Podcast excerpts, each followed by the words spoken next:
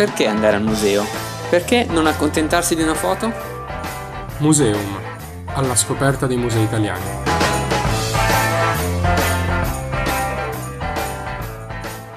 Buongiorno ragazzi e ragazze, eccoci finalmente a Museum, il programma che vi porterà alla scoperta dei musei italiani. Io sono Simone. E io sono Giuseppe, ciao ragazzi. Prima di iniziare con il nostro viaggio, con le nostre tappe tra i musei italiani, volevamo anzitutto raccontarvi che cos'è per noi il museo. E per farlo interpelleremo e intervisteremo una ospite speciale.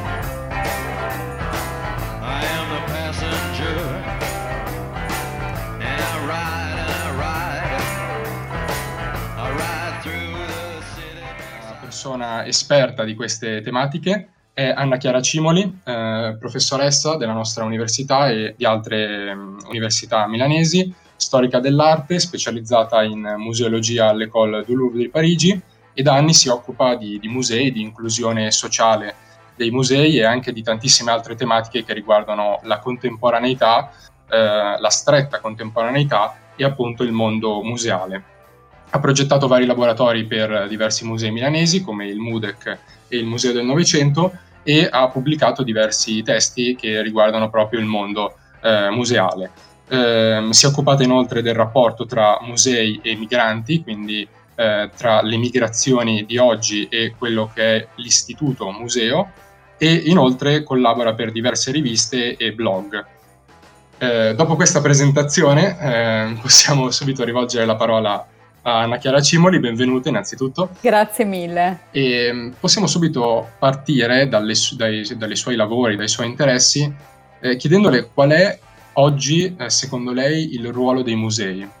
Quale ruolo nuovo hanno potuto assumere nella nostra contemporaneità? Allora, una domanda bellissima e molto difficile. A me sembra che eh, il ruolo del museo sia sempre quello, cioè che sia quello che è stato identificato storicamente, proprio fin dalle sue origini, e che non faccia altro che ribadire la sua sensatezza nel panorama contemporaneo. Cioè il museo, per come io lo interpreto, per come tanti museologi nella storia l'hanno interpretato, è un interlocutore, il museo è un discorso, il museo è una forma linguistica e come tale evolve lungo il tempo, evolve attraverso gli anni, evolve in reazione a quello che succede intorno. Quindi il museo non è una struttura statica che deve stare lì a in qualche modo, come dire, indicare necessariamente che cosa è giusto, cosa è sbagliato, cos'è, come dire, non deve essere baluardo di nulla,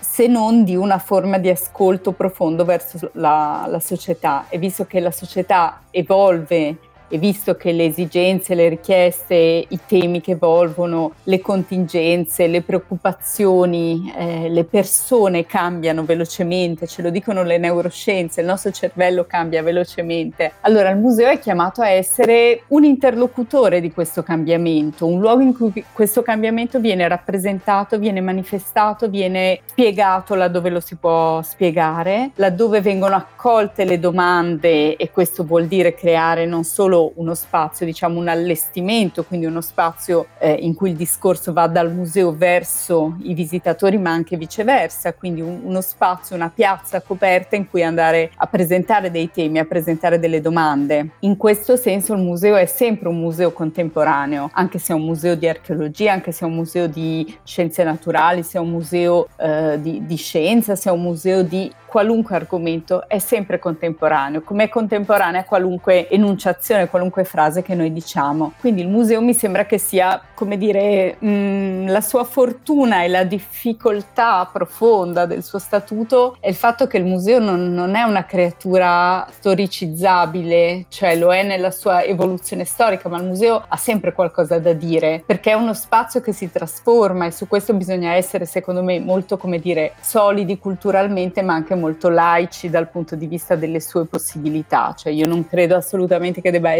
una struttura, come dire, cristallizzata, ma che possa tranquillamente evolvere nel tempo accompagnando proprio le domande che di volta in volta gli vengono poste. Certo, prof, certo, assolutamente. E proprio parlando di questa capacità, diciamo, esigenza del museo di evolversi, mi piacerebbe cogliere diciamo, la palla al balzo riguardo una sua pubblicazione che lei parla eh, riguardo alle risposte che hanno avuto i musei in questa fase eh, che stiamo vivendo oggi, l'esperienza del Covid, l'esperienza della quarantena, quindi la chiusura dei musei che stiamo vivendo anche oggi. E mi piacerebbe chiederle, eh, secondo lei, come potrebbe il museo arrivare alle persone, eh, arrivare sia eh, rappresentandole, ma sia riuscendo a parlare con le persone essendo chiuso. Allora, eh, io diciamo ho provato così un po' in punta di piedi perché poi diciamo lo scorso lockdown siamo stati forse tutti molto sollecitati a dare un'interpretazione, a dire la nostra, come se appunto come dire chiuso in quei pochi mesi poi eh, si sarebbe tornati alla normalità. Adesso sappiamo bene che non è così, quindi io penso che un po' di eh, umiltà e anche di prudenza sia ben certo, spesa, certo. nel senso che chi lo sa, cioè penso che siamo tutti, come dire, in, uno stato di eh, necessaria sospensione e osservazione di quello che succede, quindi non penso che nessuno abbia alcun tipo di chiarezza su questo. E forse credo che sia anche molto sano dirselo, ecco, non c'è nessuno sì, che ne sa di più degli altri. Bisogna essere consapevoli anzitutto, certo. Ecco, io penso che, come dire, forse un po' di umiltà farebbe bene a tutti, nel senso che è un paradigma che costruiamo insieme, nessuno ha eh, le, le, le corde da tirare e chi ce le ha forse, come dire, dovrebbe davvero farsi tante tante domande su questa responsabilità. Quindi ecco, eh, allora io ho visto tanti esperimenti e tante esperienze coraggiose e sensate. Mm, per me forse un modello rimane quello della Pinacoteca di Brera, eh, nel senso proprio di una velocità di spostamento sull'online, di un fare riferimento ad alcune figure importanti quando si parla di resistenza, penso a Fernanda Wittgens, quindi per esempio rifarsi alle radici storiche di quel museo, quindi non cavalcare una contemporaneità a tutti i costi, ma andare a vedere che cosa quel museo ha nel proprio patrimonio storico, nel proprio DNA, propria, nel proprio archivio, in che modo quella storia continua a essere contemporanea. Questo mi sembra un approccio eh, interessante, intelligente e anche coerente, perché poi i musei che improvvisamente si mettono a fare gaming e storytelling storytelling e cose, cioè non so come dire, io penso che appunto serva molta chiarezza, serva molto senso della propria missione, eh, sono tutte categorie fuori moda, vecchio stile, proprio assolutamente Adriano Olivetti, cioè quel mondo lì, però avere un po' chiaro che cosa uno è chiamato a fare, no? In questo senso mi sembra che la Pinacoteca di Brera abbia saputo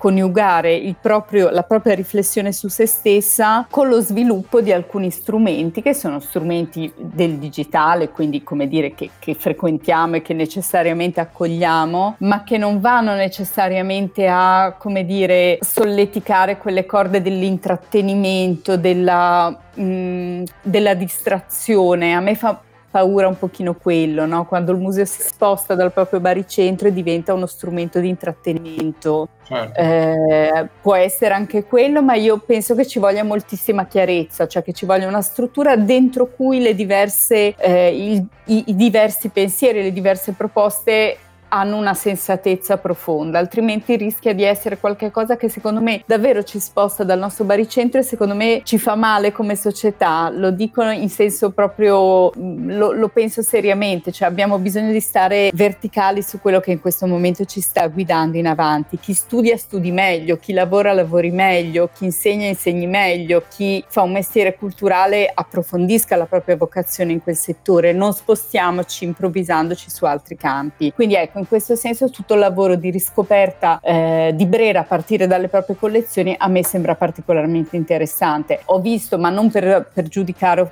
per fare quelli con la mm, matita rossa e blu, ci mancherebbe altro, però ho visto tanti esperimenti appunto un po' col fiato corto di visite online, uh, multimediali. Ecco, io non credo che serva tanto quello, credo che ogni istituzione debba veramente tornare un passo indietro a porsi una domanda profonda su qual è la propria identità, qual è la propria natura, qual è la propria missione e vocazione. Se non ce l'ha chiaro, lo chiarisca, forse è il momento giusto per chiarirlo, ma se ce l'ha chiaro, lavori in quel solco, perché solo così riusciamo, già che siamo una forma linguistica, così riusciamo riusciamo a sviluppare il nostro discorso, altrimenti è entropia ed è confusione ed è qualcosa che secondo me non fa bene. Penso alle persone che si stanno formando in questo momento e penso appunto al rischio di una grande confusione sul fatto che la cultura sia la comunicazione della cultura sono due cose un po' diverse, cioè c'è bisogno dell'una e poi dell'altra, ma non se, se, non c'è la prima, la seconda rischia di essere veramente eh, dispersiva e, e fumo negli occhi, ecco.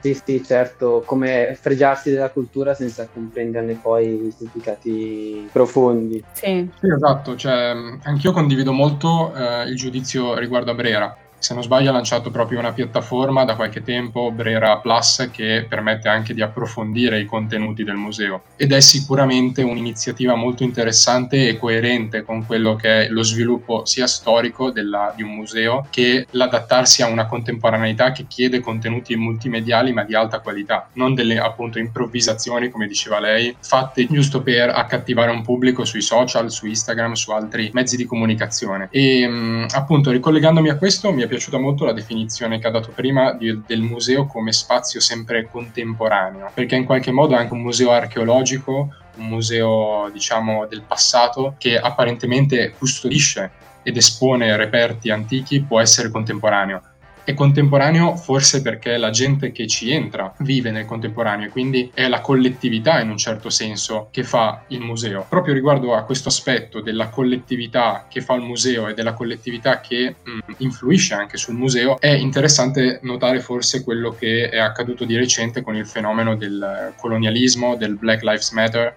quindi della protesta relativa ai musei. Quindi molte persone che hanno deciso di prendere posizione, prendere parte e accusare apertamente determinati musei o istituzioni per quello che esponevano o per come lo facevano. Volevamo un, un giudizio suo più autorevole su questo argomento? Allora, eh, difficile e complesso. Anche su questo mi sento di dire che eh, nonostante diciamo mh, le convinzioni politiche sociali che ognuno di noi a diverso titolo certamente certo. sviluppa e ha sviluppato, mi sento di dire che è veramente, veramente complesso. In questi giorni la Francia sta restituendo, perlomeno ha ufficialmente promesso la restituzione di alcuni oggetti delle collezioni demo etnoantropologiche alle cosiddette appunto comunità di, di origine ed è un processo che io trovo straordinariamente interessante. Penso che eh, si debba fare veramente un grandissimo lavoro su questo. L'Italia è non direi indietro, perché poi c'è a volte anche un po' un, così un, come dire, un, compiacimento del dire sì uno stereotipo no, che arriviamo sempre dopo. No, no, no, no. Eh, cioè ci sono studiosi, ricercatori che da moltissimi anni stanno lavorando in questa direzione. La direzione è quella di una consapevolezza, quindi io credo che il lavoro che vada fatto è un lavoro di consapevolezza dei nodi critici. Dopodiché le decisioni verranno prese giuste e sbagliate, lo dirà il tempo, lo dirà la storia, per carità. Però io credo che il nostro lavoro di tutti, di chi insegna, di chi studia, di chi scrive, di chi fa formazione, di chi, eh, come dire, partecipa in qualche modo della società, quindi tutti noi, debba essere un lavoro di presa di consapevolezza. Quindi credo che sia veramente importante che tutte le istituzioni culturali parlino anche di questo. Penso per esempio a un percorso interessante che, fatto la, che hanno fatto le Gallerie degli Uffizi in occasione del uh, Black History Month e quindi hanno, come dire, riletto alcuni dipinti storici delle loro collezioni eh, in una chiave appunto consapevole di tutto il portato di Black Lives Matter, così come di tutta la riflessione postcoloniale e via dicendo. Quindi è una mostra interattiva online che si può visitare sul sito degli Uffizi criticatissima, c'è anche molta, come dire, abbastanza facile trovare no, la, la, letteratura critica, ma quella ci sarà sempre, non importa. Però, come dire, è interessante che tanti musei, anche statali, quindi musei, come dire, che in qualche modo sono emanazione di un pensiero pubblico, evidentemente eh, stiano affrontando con grande, secondo me, coraggio questo tipo di, di riflessioni. Quindi si tratta semplicemente di portarle a coscienza, quando ho studiato io storia dell'arte proprio di studi postcoloniali, non si parlava, adesso se ne parla nei curricula normali appunto e credo che sia una riflessione che va, vada fatta assolutamente con serietà. Al tempo stesso penso che forse questo tempo in cui abbiamo a disposizione tantissime risorse digitali ci metta in contatto con mondi, penso per esempio alla riflessione in ambito olandese, in ambito eh, statunitense, in ambito tedesco, no? su, su, questa uh, relazione fra le collezioni e la storia coloniale di un paese. Ecco, penso che forse potrebbe essere l'occasione per allinearsi un po', per studiare gli strumenti che altri hanno usato per portare avanti questo tipo di, di riflessione. Credo che sia molto importante tutto quello che non arriva a un livello di coscienza diffusa nel tempo rischia di essere una zavorra più difficile da gestire, quindi prima l'affrontiamo e prima forse riusciamo a fare un passo avanti collettivo, un passo avanti appunto come istituzione e come singoli, quindi questo credo che possa essere un po' l'obiettivo. Eh, con due colleghe, Giulia Grechi e Viviana Gravano, eh, curiamo una rivista che si chiama Roots, che si occupa proprio di studi visivi, di visual studies e che ha una, diciamo, porta avanti in modo completamente indipendente, senza fondi, siamo tutti assolutamente volontari, ma ci, ci, fa veramente piacere pensare che possa essere uno spazio di costruzione e di riflessione intorno a questo tipo di dinamiche, laddove non sempre le istituzioni hanno facilità ad accoglierle, quindi bisogna un po' crearli quegli spazi. Ecco, io sono grata, sono l'ultima arrivata in questa esperienza che va avanti da dieci anni, però sono grata a chi l'ha creata perché sono consapevole che, come state probabilmente facendo voi in questo momento, laddove non esiste uno spazio va un po' creato, gli strumenti della cultura servono proprio a quello. Certo.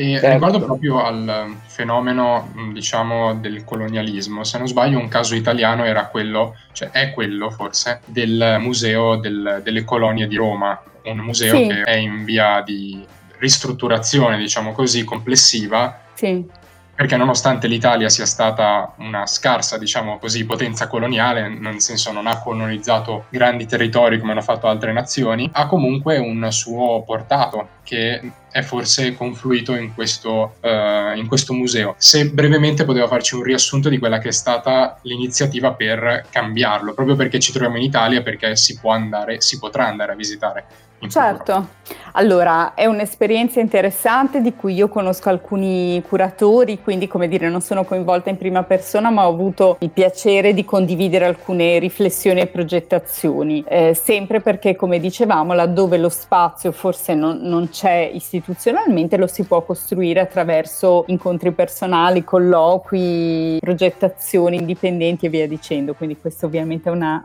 per me un elemento molto importante perché penso che in questo momento storico si vada avanti così, quindi questo ci tengo a sottolinearlo. Allora, eh, il Museo Luigi Picorini all'Eur, un museo molto storico, da sempre percepito come un museo un po' per così dire periferico, eh, istituzionale, un po' freddo se vogliamo. In occasione appunto della eh, riprogettazione, del riallestimento delle gallerie legate appunto alla storia coloniale, si chiamerà Museo Italo-Africano Ilaria Alpi e intorno a questo nuovo allestimento, a questo nuovo pensiero, sta svolgendo una riflessione dal mio punto di vista estremamente interessante, cioè una riflessione che si pone proprio il problema di entrare in relazione con le voci delle seconde e terze generazioni, con le voci degli artisti contemporanei, per esempio, con tanti attori della città di Roma, quindi con tutti coloro che, penso alle biblioteche, le scuole e via dicendo, possono in qualche modo essere davvero i primi interlocutori. Quindi l'idea è proprio quella di avere il coraggio di svolgere una riflessione a viso aperto su, su quello che il museo negli anni ha detto, non ha detto, quello che ha esposto, quello che non ha esposto è ovvio che il museo del 2020, 21, 22 non deve, come dire, scontare le colpe dei padri, no? Cioè, certo. ripeto, un museo è una struttura evolutiva e che ha tutto il diritto di, come dire, assumere posture attraverso il tempo. Però trovo molto interessante proprio il fatto che a partire da uno sguardo antropologico, curatoriale e antropologico, quindi di antropologia museale, quindi con gli strumenti dal mio punto di vista necessari per svolgere questo tipo di compito, si stia ponendo il problema non non soltanto di raccontare delle storie, ma di raccogliere anche il vissuto di chi quelle storie in qualche modo le ha subite. Eh, mi pare di poter dire, non parlo certamente a nome del museo, parlo a nome dell'impressione che ho avuto io attraverso appunto queste conversazioni, mi pare di poter dire con la consapevolezza profonda del fatto che esiste una, un mestiere curatoriale, cioè che il, il museo non è un assistente sociale, non è uno psicologo, non è qualcuno che sana delle ferite o che eh, il museo fa il museo, quindi il museo conserva, il museo racconta, il museo presente al museo allestisce, ma è ben diverso farlo partendo appunto da una postura per così dire dall'alto verso il basso oppure farlo partendo dall'ascolto di chi poi quelle collezioni andrà a vedere e probabilmente potrà riconoscere un pezzo della propria storia familiare, della propria storia sociale e via dicendo. A proposito di eh, collettività e di chi va a vedere il museo, a me piacerebbe parlare di un progetto di cui lei è stata una delle protagoniste, che come collettività si concentra sugli adolescenti, sui giovanissimi, quindi un po' il futuro della, della nostra collettività.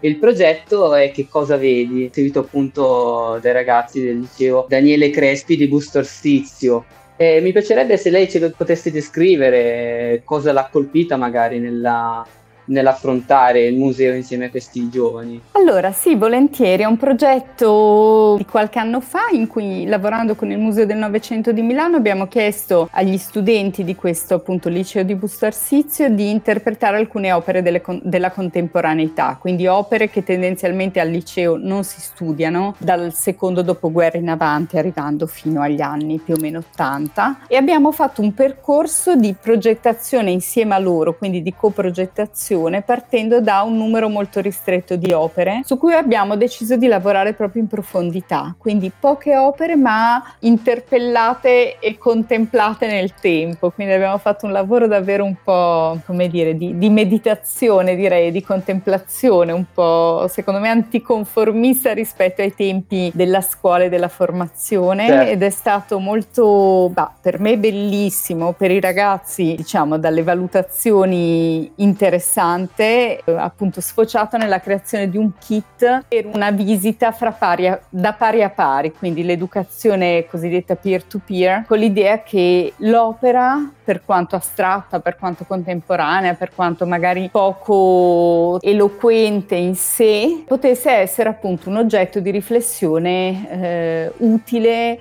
e eh, come dire fruttuoso in una relazione fra pari. Adesso se posso aggiungere un pezzo di cui non ho parlato a lezione sì, sì. perché non, non, c'entrava assolutamente nulla, però un altro progetto su cui stiamo lavorando più recentemente eh. con la cooperativa eh, di cui sono socia che si chiama Bicittà. Stiamo lavorando con un museo eh, che si trova a Villa Clerici, che è una villa molto bella che si trova nel quartiere di Niguarda a Milano, forse qualcuno la conosce, e eh, dentro Villa Clerici c'è una collezione veramente molto molto molto molto interessante di arte sacra, di arte sacra di ispirazione cristiana, cattolica, diciamo, quindi nasce da quel mondo, ma la richiesta del museo è stata e il desiderio del museo, quindi ci ha interpellato come fornitori, diciamo, come appunto mediatori, eh, è stata quella di aprire questa collezione di arte sacra a un'interpretazione plurale, quindi un'interpretazione che venisse da persone atee, persone in ricerca, persone come siamo tutti, cioè che non ci, come dire, identifichiamo necessariamente in una religione, ma come dire, persone diverse, perché questo siamo, alcuni fra di noi si identificano anche in una religione, però diciamo abbiamo voluto porre l'accento più sul tema della ricerca e sul tema delle esperienze personali che non sul tema dell'appartenenza a questo, quello, quell'altra religione, certo. anche per una volontà di, diciamo, togliere un po' quella lettura, no? per cui i, catto- i cristiani da una parte, i musulmani invece e i buddisti dall'altra parte, no, credo che questo sia, come dire, controproducente, non è quello che ci interessa. E lo, lo raccontavo questo pezzo di esperienza perché ci lavoreremo con un gruppo di eh, ragazzi di terza e quarta liceo, di un liceo classico e di un liceo scientifico, e con gruppi di adulti di diversissima provenienza. Quindi questa è un po', diciamo, l'evoluzione più contemporanea a cui stiamo lavorando adesso, con tutti i vincoli del periodo per cui l'avevamo immaginata, con lunghe soste in museo museo e in presenza, adesso la immagineremo, la, la stiamo immaginando in altro modo, ma insomma. Certamente molto molto bello. Sì, sì, in modo molto, che anche cultura e museo siano inclusione e non solo rappresentare, proprio inclusione e dialogo. Certo, certo. Più che altro proprio perché anche il tema della nostra puntata è che senso ha oggi andare ancora al museo, quindi come mettere in un certo senso in relazione le persone al museo e come le persone eh, si devono mettere in relazione al museo, come interpretare il museo in un certo senso. Sappiamo che ovviamente ognuno lo interpreta a proprio modo, c'è chi va per vedere una singola opera, c'è chi va per studio, c'è chi va per esempio per, eh, diciamo, per fare degli schizzi perché studia a Brera o studia in Accademia del Disegno, c'è chi invece ci va solamente perché perché magari vuole fare una foto, perché vuole fare una storia. C'è anche questo. E appunto è un raccoglitore di più esperienze, è un ambiente dove mh, si ritrovano persone anche molto diverse tra di loro, sia a livello generazionale che a livello di, di interessi. E eh, io volevo proprio chiedere appunto perché oggi eh, ha senso andare al museo e che cosa ci possono dare oggi i musei? Allora, io sono arrivata in questo momento a pensarla così, poi magari fra un anno la penserò diverta- diversamente, anzi me lo auguro. Cioè, al museo si può anche non andare, no? Si sta benissimo anche senza andare al museo. Non è che andare al museo di per sé sia una categoria morale per cui bisogna andare al museo come bisogna fare sport, come bisogna mangiare pochi carboidrati, che ne so, insomma, cioè, eh, penso che con grande libertà al museo ha senso andare se si ha un desiderio di andare al museo, se no va bene anche fare tantissime altre cose. Eh? Eh, se però c'è quel desiderio, se c'è quella curiosità e se c'è quella domanda e se si è più o meno individuato un museo che potrebbe essere adatto ad accogliere la nostra domanda, si va per una forma di, io lo chiamerei un massaggio interiore, una forma di rivitalizzazione delle domande che in quel momento una persona ha. Ci può essere una domanda di consolazione, ci può essere una domanda filosofica, ci può essere una domanda relazionale sulle relazioni che uno vive, ci può essere il bisogno di staccare da tutto e di starsene in santa pace, ci può essere il bisogno di avere un posto bello dove andare con un amico, un'amica, se non sappiamo dove altro andare Ecco, io penso che i musei possano rispondere a tutto questo, cioè che siano come una sorta di grande chapiteau del circo sotto cui ci si ritrovano. Io ho sempre un po' un'immagine così molto mistica che è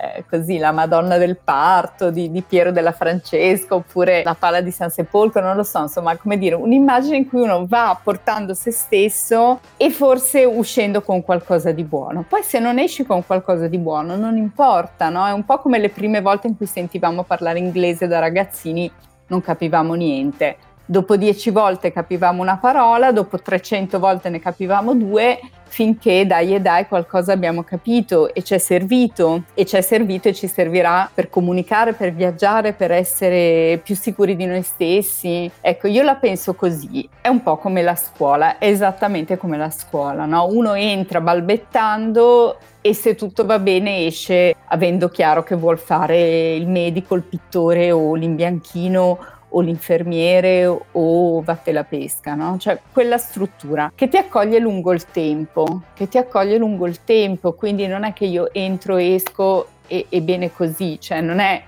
un drive-in, una struttura consumistica, una struttura meditativa, una struttura che richiede tempi lunghi. Però ecco, mi viene da dire, eh, nelle nostre lunghe vite che durano auspicabilmente 90, 100, 130 anni, è bello sapere no, di avere nei pomeriggi di pioggia un posto dove noi con i nostri amici, i nostri fidanzati, le, no, i nostri figli, dove noi potremo andare a portare delle domande che nel tempo saranno magari diverse e quel museo potrà provare a dare delle risposte diverse lungo il tempo. Quindi in questo senso noi chiediamo ai musei di rappresentare la contemporaneità perché io quando andrò al museo e avrò 120 anni vorrò vedere la mia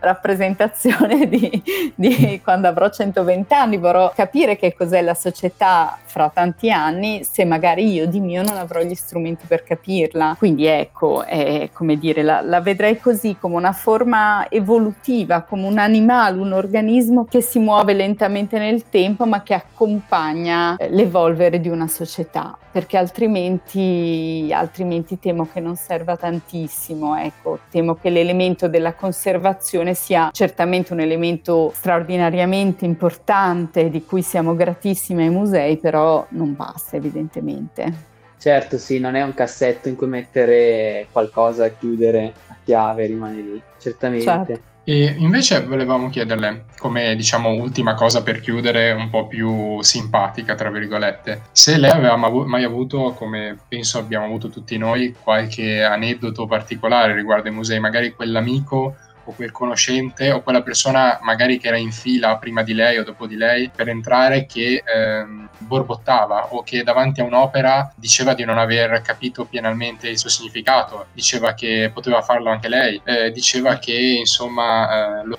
spazio del museo non aveva più senso. Insomma, se anche lei è capitato di incontrare questa tipologia di persone che comunque hanno eh, i loro motivi assolutamente validi per dire affermare queste cose e eh, come ha reagito, cosa ha pensato in quel frangente. Ecco. Allora, ne ho tantissimi, fra l'altro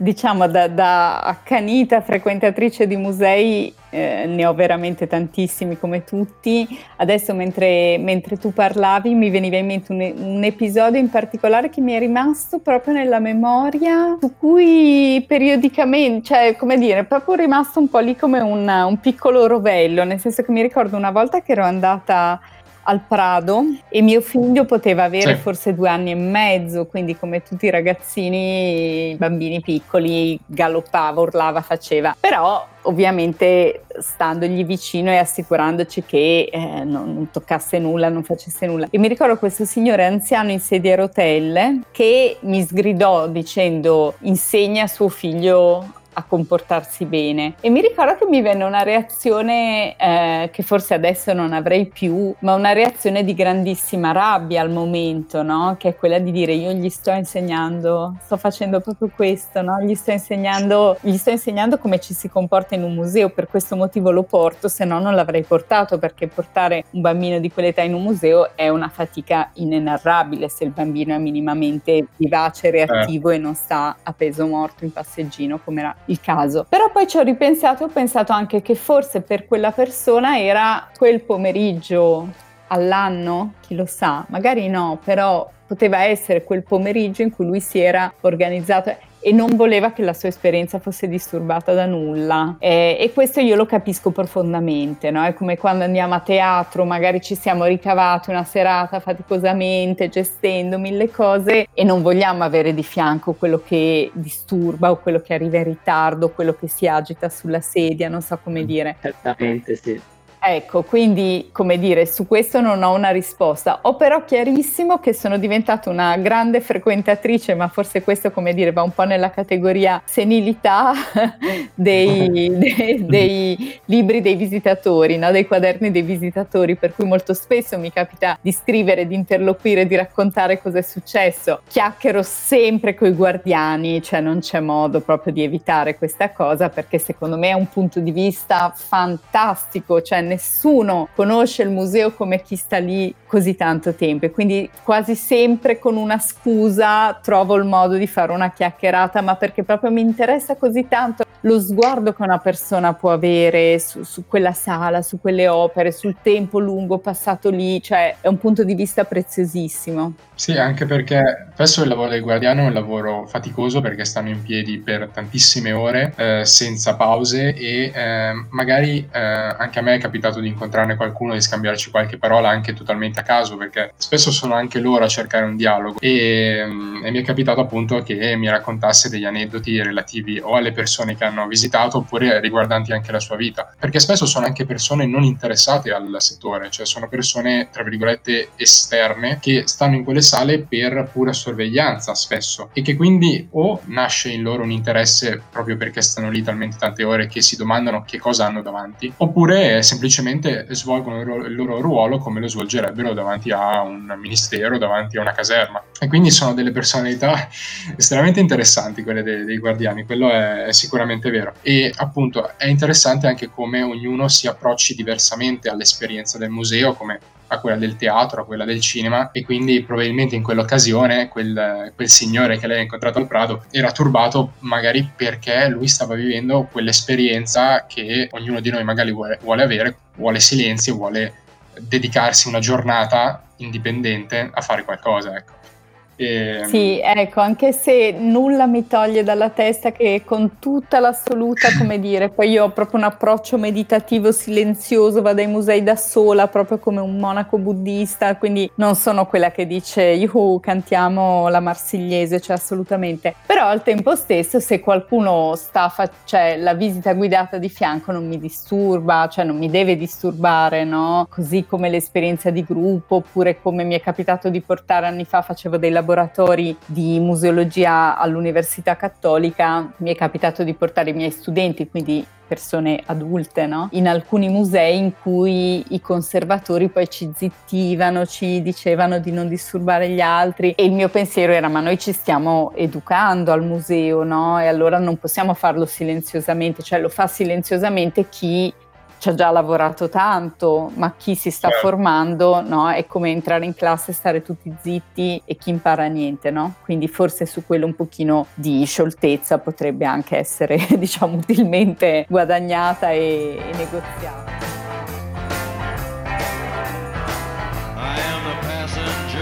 Ecco ragazzi, siamo arrivati alla fine di questa nostra prima puntata. Speriamo che questa chiacchierata, precisissima chiacchierata con la prof sia piaciuta. Vi lasciamo con queste immagini di museo non come appunto cassetto in cui chiudere le opere e tenerle lì eh, in sicurezza, ma come luogo di dialogo, incontro e anche evoluzione. E vi aspettiamo alla prossima puntata.